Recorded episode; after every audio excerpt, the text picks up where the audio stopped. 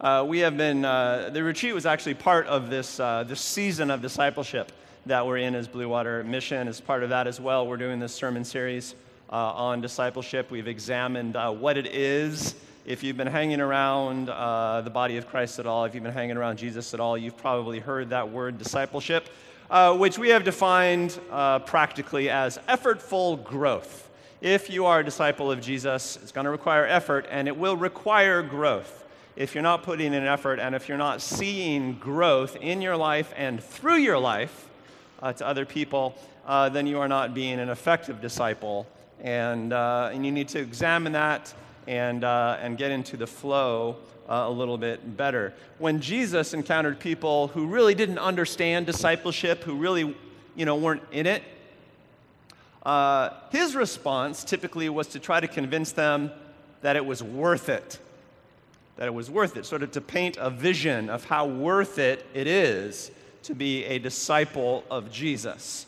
And so we've talked about uh, some of the ways that it's worth it. Uh, one, you know, you get eternal life, which is kind of a big deal. Uh, you get a purposeful life. Uh, you get resources that you need. Uh, it is worth it. If you've missed any of those sermons, you can go back and check them out uh, online. What is discipleship? How do you do it? How do you do discipleship? Well, that actually was the topic of our all church retreat. We examined, for instance, a passage of scripture in John 15. Uh, probably Jesus' most holistic and, and, famous teaching on discipleship. He talks about uh, He is the vine, we are the branches. Our job is to abide in Him, or some translations will say, remain in Him which he goes on to define in the passage in terms of obedience. If we are obedient to his commands, then we're remaining in him. And if we are remaining slash obedience, then we will produce fruit. Uh, and then he says some very intimidating things. He says, if a branch does not bear fruit, it gets cut off. He ceases to pay it attention. Uh, it gets, gets eliminated, it gets cut off of the branch uh, which, is, which is a little bit uh, sobering. If you are producing fruit, uh, then you get pruned, uh, which means he pays a lot of attention to your life, and you know he, he cuts off this and that if it's distracting. Uh, pruning is a process by which gardeners create space on a branch for the production of more fruit, uh, which is what we are after. Uh, producing fruit ultimately, Jesus makes clear, ultimately involves making new disciples. So it's not enough just to grow as an individual. When you grow as an individual, you have to produce growth in others. You have to be a blessing to others. You have to create discipleship in the lives of other individuals, or you have to make new disciples. Uh, and really, this is the theme that Jesus hits on all points of his ministry. When he first invites the famous 12 disciples to be disciples, he doesn't just say, believe in me or follow me. He says, follow me and dot, dot, dot. I will make you fishers of men. I will make you fishers of people. In other words, you're going to be my disciple, which means you will be changing other people. You have a job, you have a purpose to do. Uh, and then at the end of his ministry, at the end of the Gospels, Matthew 28, for example, he says, Go and make disciples of all nations, of all ethnic groups. Or in Mark, it says, Go and make disciples of all creation. Now fulfill your purpose, fulfill your job, bear fruit. Uh, fruit is, uh, is reproductive. Fruit is how a plant reproduces itself. Produce reproduction in the world make new disciples. Uh, and so now that the retreat is over, we've examined uh, why you should be an exa- uh, disciple. We've examined some ways in which you go about being a disciple, uh, being obedient, doing those personal disciplines that help you to be obedient in life. And now we're going to really focus for uh, several weeks on how to make disciples, which ultimately is our purpose as disciplers of Jesus, at least uh, for as long as we're in this earthly life that is a, a, a compelling purpose that we all share. So here's the big idea for the day, and it has to do with being an effective disciple maker. Big idea. One huge key, one huge key to being an effective disciple maker is to find people who are responsive. It's to find responsive people. And conversely, not to give a lot of time to people who are not responsive. There you go. One huge key to being an effective disciple maker is to find people who are responsive to your efforts and to not give a lot of time to people who are not responsive to your efforts. Now, that sounds pretty simple, right? But I think it is a very powerful concept. So did Jesus. He actually spent uh, quite a bit of time teaching uh, about it. Let's go to our scripture for the day, which is in Matthew chapter 10. We're just going to look at verses 5 through 20, although the whole chapter is pretty much on this theme. So, what Matthew 10 is about, um, it's about Jesus sending out his disciples for the first time without him. Uh, he does this in uh, a few of the Gospels, in Matthew 10 and Mark 6 and Luke 10. It's, we get the same story. So, this was a very important moment in the lives of these guys um, because they all uh, share the account of it. It goes like this These 12, the famous 12, Jesus sent out with the following instructions. So, here are his commands to which they need to be obedient. Don't go among the Gentiles or enter any town of the Samaritans. Go rather to the lost sheep of Israel. So you're just going to your homies. This is a limited, a limited missionary journey. You're just going to your fellow Jews. As you go, proclaim this message. This precise message. The kingdom of heaven has come near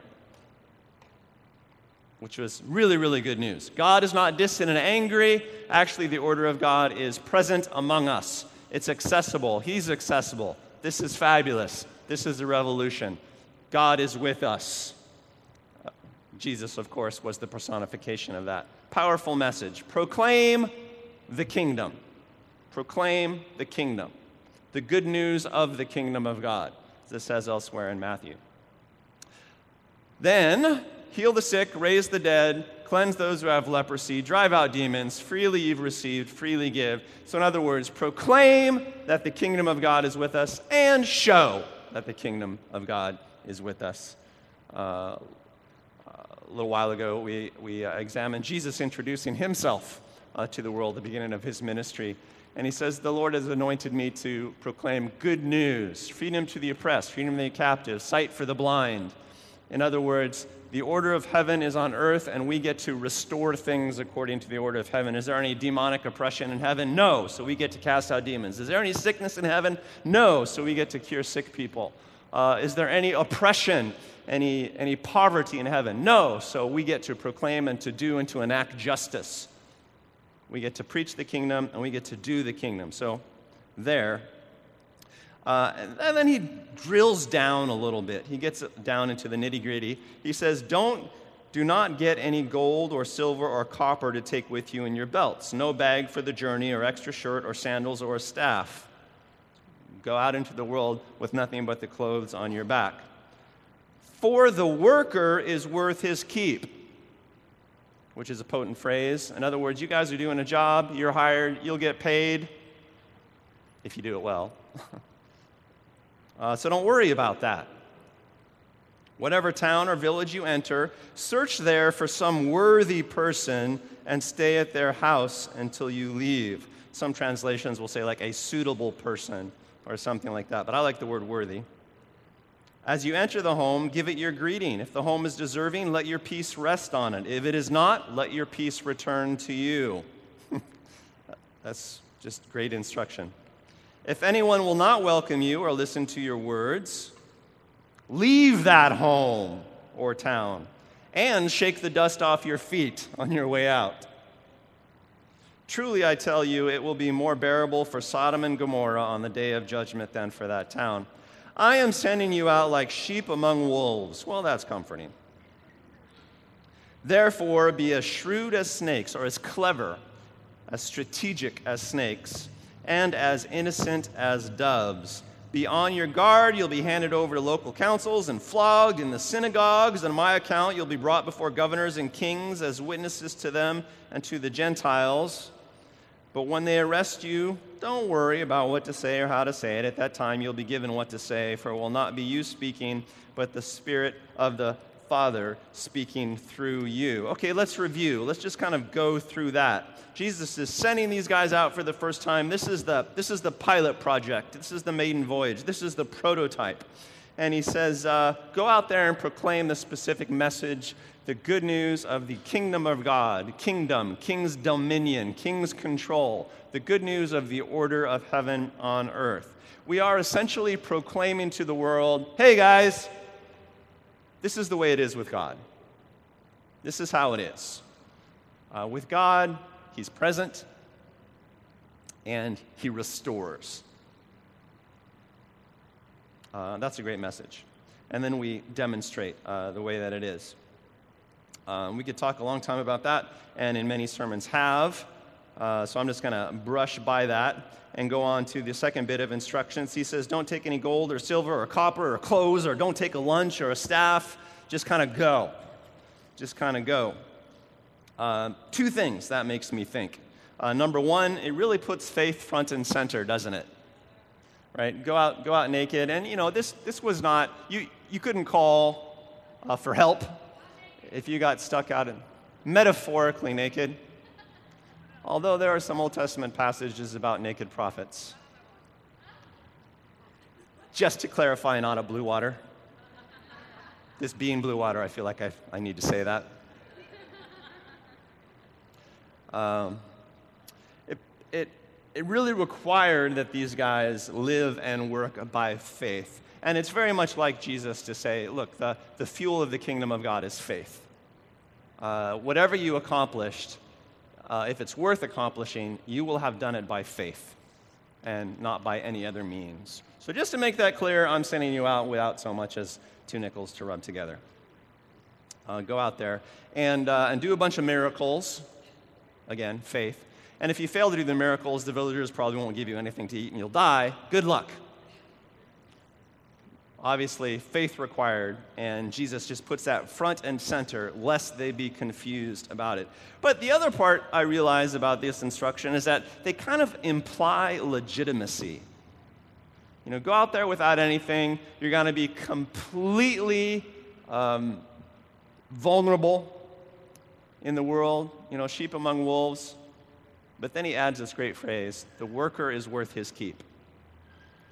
In other words, um, you're important, and therefore you can expect to get paid. You can expect uh, respect and honor as you do this, and resourcing. A little later, he says, You can also expect a lot of persecution and rejection, but you need to be clear in your own mind how big a deal you are.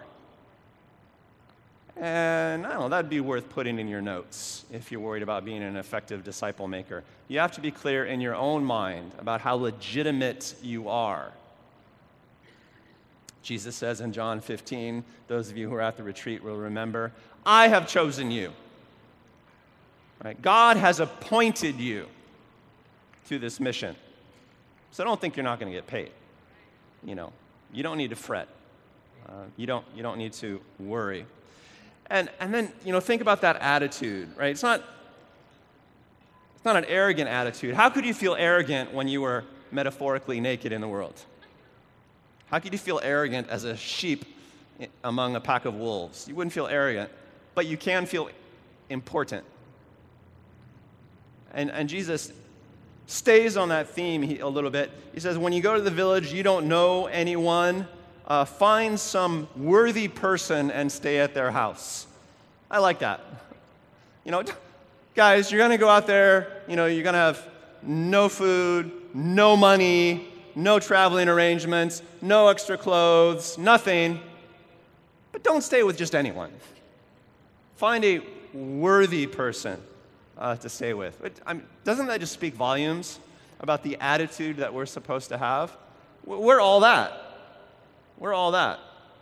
We're never going to feel arrogant about it because we're living by faith, but we're important. This is an important mission.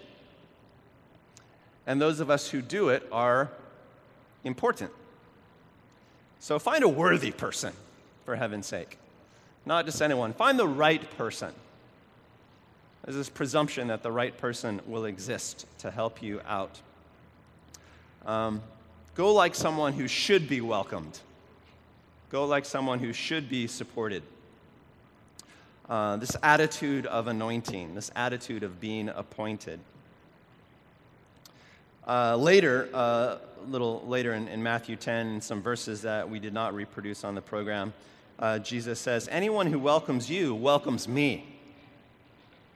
And anyone who welcomes me welcomes the one who sent me, i.e., Father God. Whoever welcomes a prophet as a prophet will receive a prophet's reward.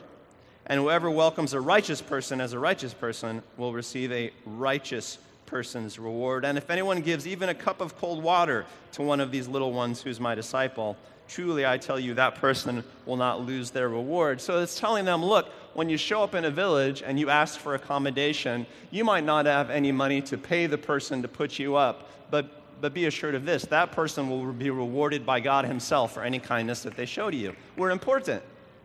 It's an important mission. Have I stressed that enough? Am I harping on this just a little too much? Everybody get it? Uh, and then he gives this, uh, when you, and then when you enter that house, give peace to it. Give peace to it. And if the house doesn't accept your peace, just take your peace back. Which is, which is a wonderful way to think of it. I just love the image. You know, when you go into house, you say, peace to this house. And they're, and they're like, you know, forget that. We don't want you here. Then you just take the peace back. In other words, just be chill about it. Don't let it bother you. Don't let it bother you. I know we're all like that, right? When people treat you rudely, when they reject you, when you offer something that you've sacrificed for and, and they don't want it, you're totally chill, right? It doesn't rattle you at all, does it doesn't rattle you at all. Jesus is just kind of explaining how it should work. And then he says, well, maybe my favorite part of these secondary instructions, he says, look, ultimately, if they don't listen to you, Stay there. Let them see the goodness of your life. Try to start a small group. Build a church. Dig a well. No, he says, leave town. Leave town. If they don't want what you offer, leave. And leave in no uncertain terms. Shake the dust off your feet when you go. There's a certain finality about it shaking the dust off your feet. That's what Jews of the day would do whenever they were forced to walk in foreign territory, like if they had to take a trip through Samaritan territory. When they left Samaria and got back to Israel, they would symbolically shake the dust off their feet to say, Oh, that's such a toxic place. I don't want to be there. There was sort of a, you know, a, a definite finality to it. Uh, and so Jesus is just sort of picking up on that cultural practice. Look, don't, don't waste your time. If they reject you, just leave. Just leave. Uh, someone else can come and try again later. Don't waste your time. Leave town and move on. Move on. This is the fine art of moving on which, which sounds like a great judgment against the village. Indeed, you know, it kind of is. Jesus says it will be better for Sodom and Gomorrah on the day of judgment than it will be for people who reject the gospel that, that you carry. You know, it's like you are a very important person carrying a very important message, and if they reject that message, well, it's the heart of everything. Do you think it's going to go well for them? No, it's not. Uh, and so you need to be clear about that. Um, but I think, the, I think the moving on thing and the shaking the dust off the feet also has something to do with protecting the faith of the apostles. Uh, because rejection and, and, and being disrespected by people a lot, that will wear you down. That will suck the life right out of you. And, and you can't mess with that. You can't mess, mess with that sort of toxicity. And so move on. Move on. Keep going. Don't squander uh, the faith that you have. I mean, you're doing such a great job. You're preaching this message. You're living on faith. You don't have any resources. Don't let yourself get beaten up by someone who disses you. Just, just not worth your time. And then he fulfills that, fills that out a little bit more, characterizes it by giving us this image of sheep uh, among wolves. In other words, you know, you're vulnerable. You're vulnerable. So, you know, you're important and you're all that, but, but understand that you're also vulnerable people. And don't let the wolves tear up your guts. Right? Don't, don't do that. You have to, you have a mission to, to fulfill, and therefore, you know, be, be righteous as doves, be innocent, be pure and heavenly, you know, flying through the air, but also be clever like a snake. Understand that you're vulnerable and live accordingly. You're only human, even though you're incredibly supernatural. Everybody get what he's saying? You have to understand. Don't let yourself get beat up endlessly and think that that is fulfilling your mission. I like that.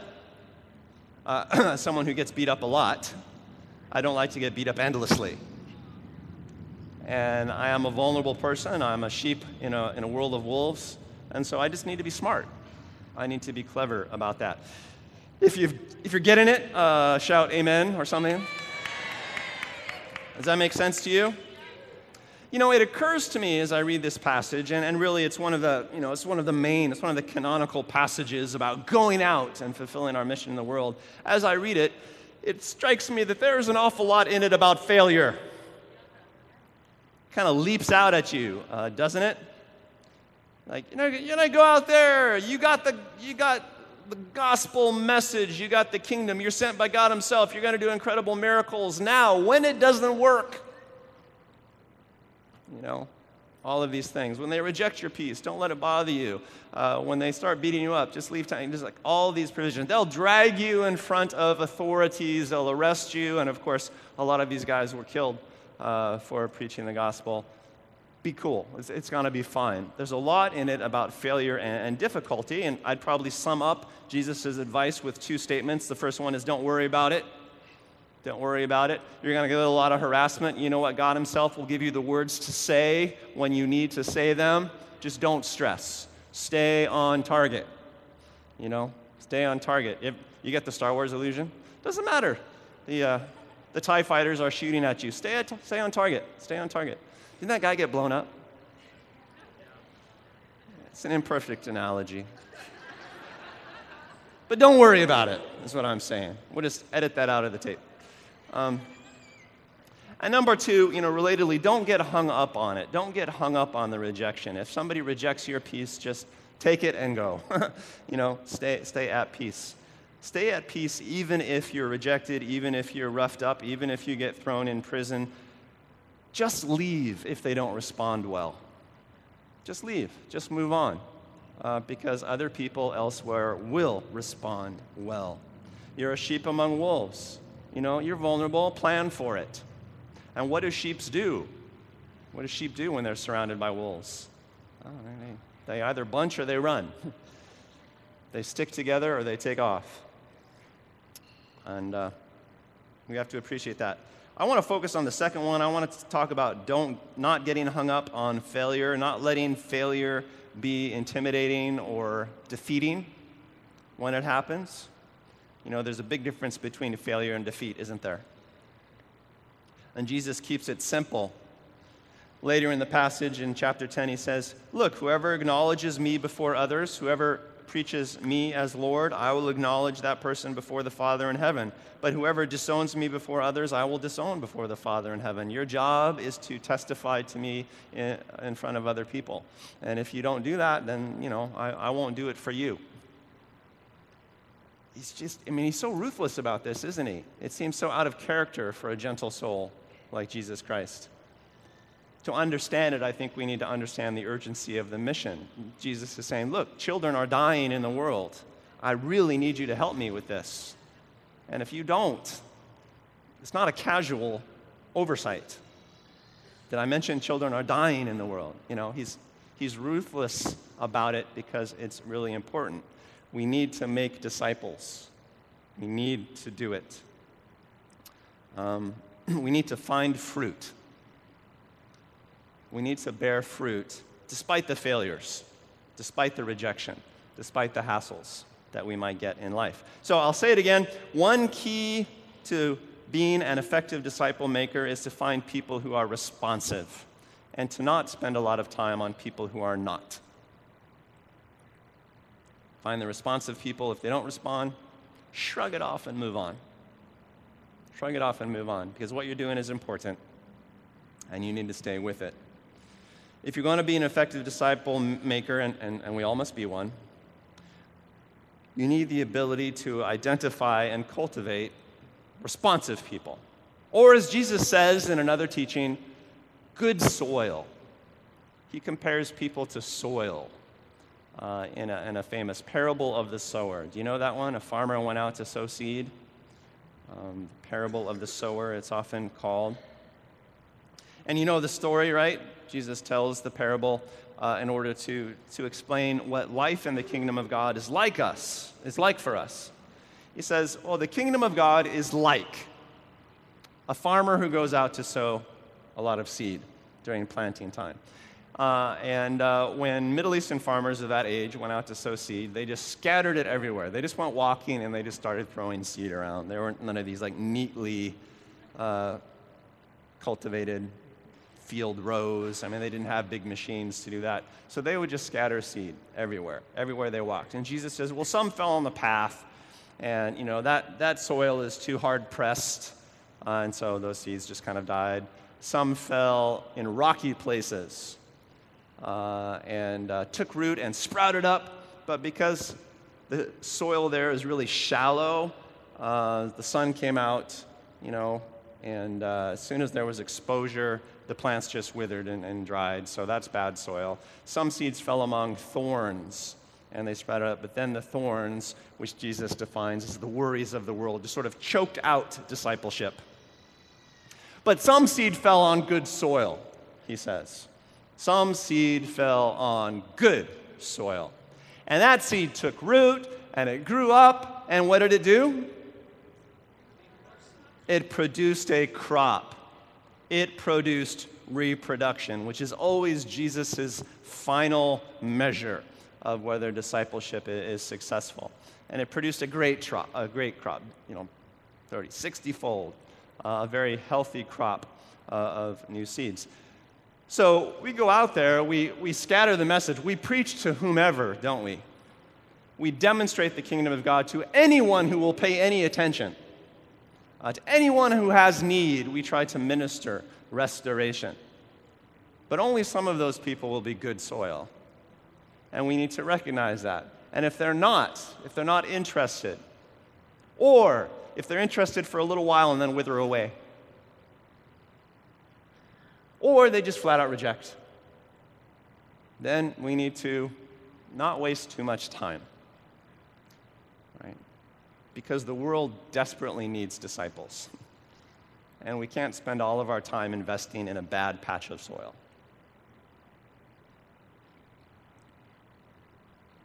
Uh, what Jesus says. That's a sobering teaching at the end of the day.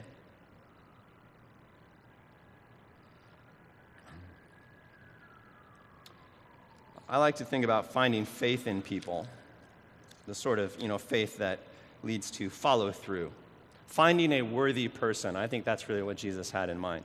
Someone who responds openly and eagerly and respectfully. Um, and the thing is, you might not know while you're sowing, when you first get started, who is a worthy person and who is not, but you will eventually know by whether or not they follow through, by what happens next in their life. And Jesus is just saying, be clever about that. Clever, like a, like a snake, is the metaphor that, that he uses when we, when we say that, that phrase, like find a worthy person, that's not a value judgment because all humans are inherently worthy. It's a strategic judgment. And this is where the word suitable uh, might, might be better. You know, find someone who's going to, you know, respond appropriately. Um, gotta, gotta be clever. Gotta think like, like a serpent. Again, because the world needs more disciples. I need to make a lot of disciples. I need them to be powerful disciples. I'm on a critical mission. So, if you don't respond well to my efforts uh, to disciple you, to bring Jesus into your life, I, I can't spend a lot of time with you. The need is too desperate. Have to, have to move on. Now, if you do respond, if you do respond, then maybe you can go back and help those I missed. you can become part of the army uh, that's restoring the earth to Jesus. The Lord is, is very clear on his need for me to make disciples and not to just go through the motions of it, but to actually produce fruit. So, I mean, I, I think about that a lot, and this is how I do it basically. I honestly, I always have a few people that I'm investing in who are admittedly poor soil. Um, there are always some of those people in, in my life because, you know, I just, I love them so desperately or they are lifelong relationships. A lot of us have family relationships like that, do we not? These, these are people that are going to be with us uh, our lifelong, uh, our whole life long, and, you know, we're always going to be throwing seeds at them, uh, even if uh, they're not all that responsive.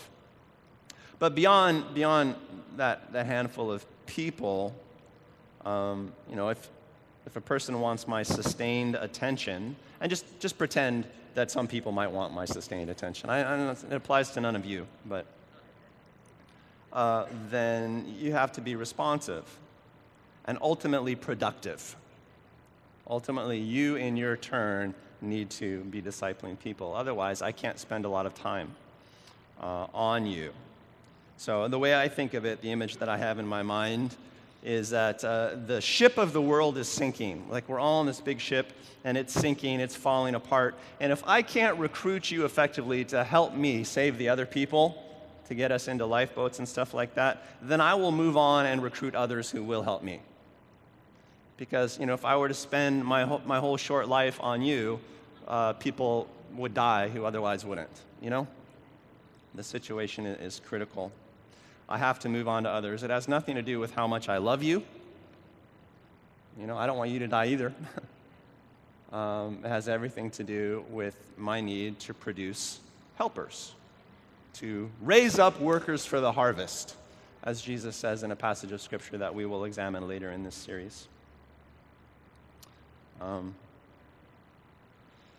practically, uh, responsiveness uh, means two things to me as I think about it practically. It's just, just me testifying.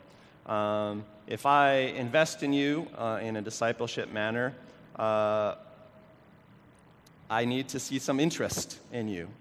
Uh, I use those five questions a lot when I try to make disciples of people who may not even believe yet, or who believe but who are not actually disciples. Um, and when I ask those questions, I have to see a spark. You know, it's like, Actually, that's really interesting. And one of the ways I know if people are interested in what I'm trying to bring them is if they ask me questions about it. The best, uh, the best responders are question askers. And so that's a great measure of whether people are interested in what I'm trying to do. And the second way uh, I, I deduce whether people are being responsive is I, I ask myself, well, who's showing up?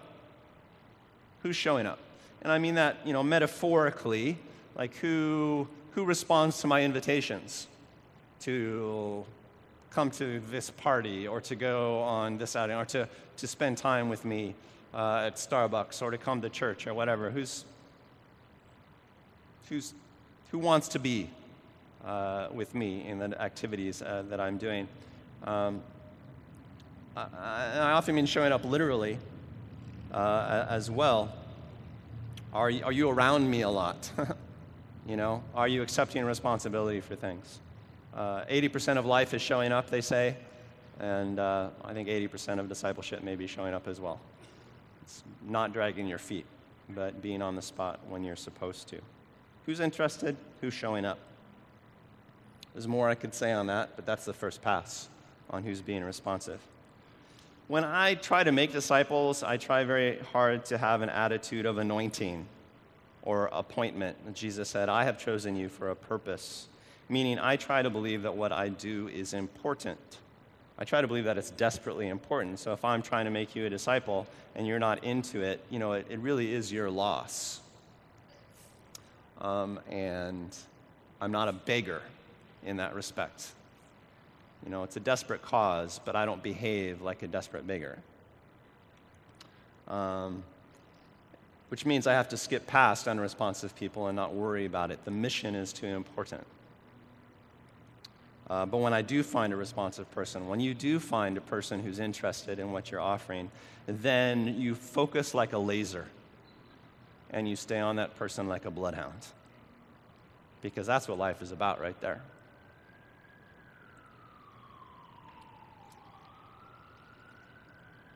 Responsive people. One huge key to making disciples effectively is finding responsive people.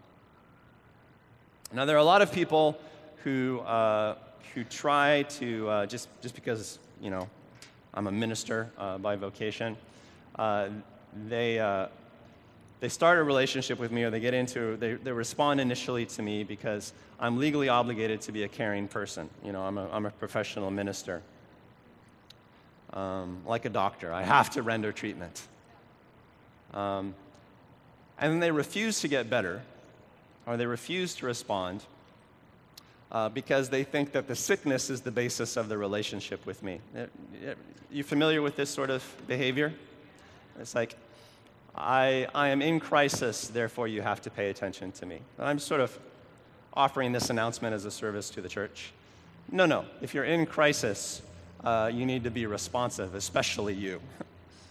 Uh, and if you're not responsive, then just the fact that you're in crisis does not really warrant a lot of attention over the long term. It warrants initial attention, initial restoration. The church will mobilize on your behalf, but ultimately, discipleship is, is the measure. You following me so far? We're looking for responsiveness, in other words. We're looking for responsiveness.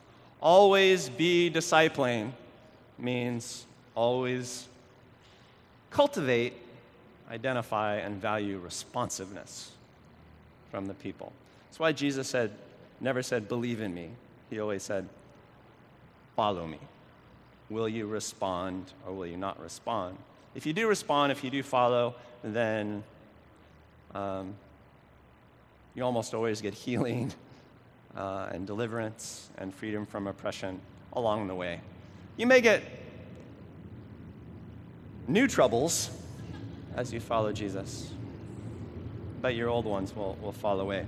So maybe I should close this sermon by, uh, by saying that the, the key to being a good disciple is being a responsive person. The key to being a good disciple maker is finding responsive people, and the key to being a good disciple is being a responsive person. Uh, so uh, that's a good provocative question to end on. Do you want to respond to Jesus' call to be a fellow minister in the world? Is that something that you want to respond to and to continue to respond to, to follow through on for the rest of your life? To be a fellow minister with Christ in this thing called the kingdom of God on earth. That's the call. Follow me, and I will make you fishers of people. Follow me, and I will make you fruitful. And it's up to us to respond. Let's pray.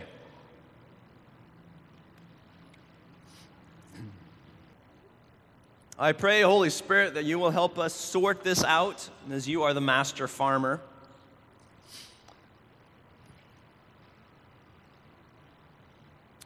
Maybe uh, some of us have been held hostage by people who refuse to respond in one way, shape, or form. Maybe we need to just uh, let that relationship go. You can point out those situations this morning if you want to, Holy Spirit.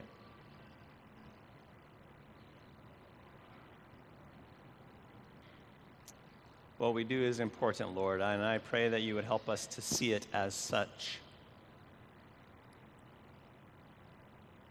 So, Father, uh, maybe you need to uh, point out some folks in our life who are willing to be responsive to whom we're not paying sufficient attention. So, point those people out if needs be, Lord. Speak now, Holy Spirit.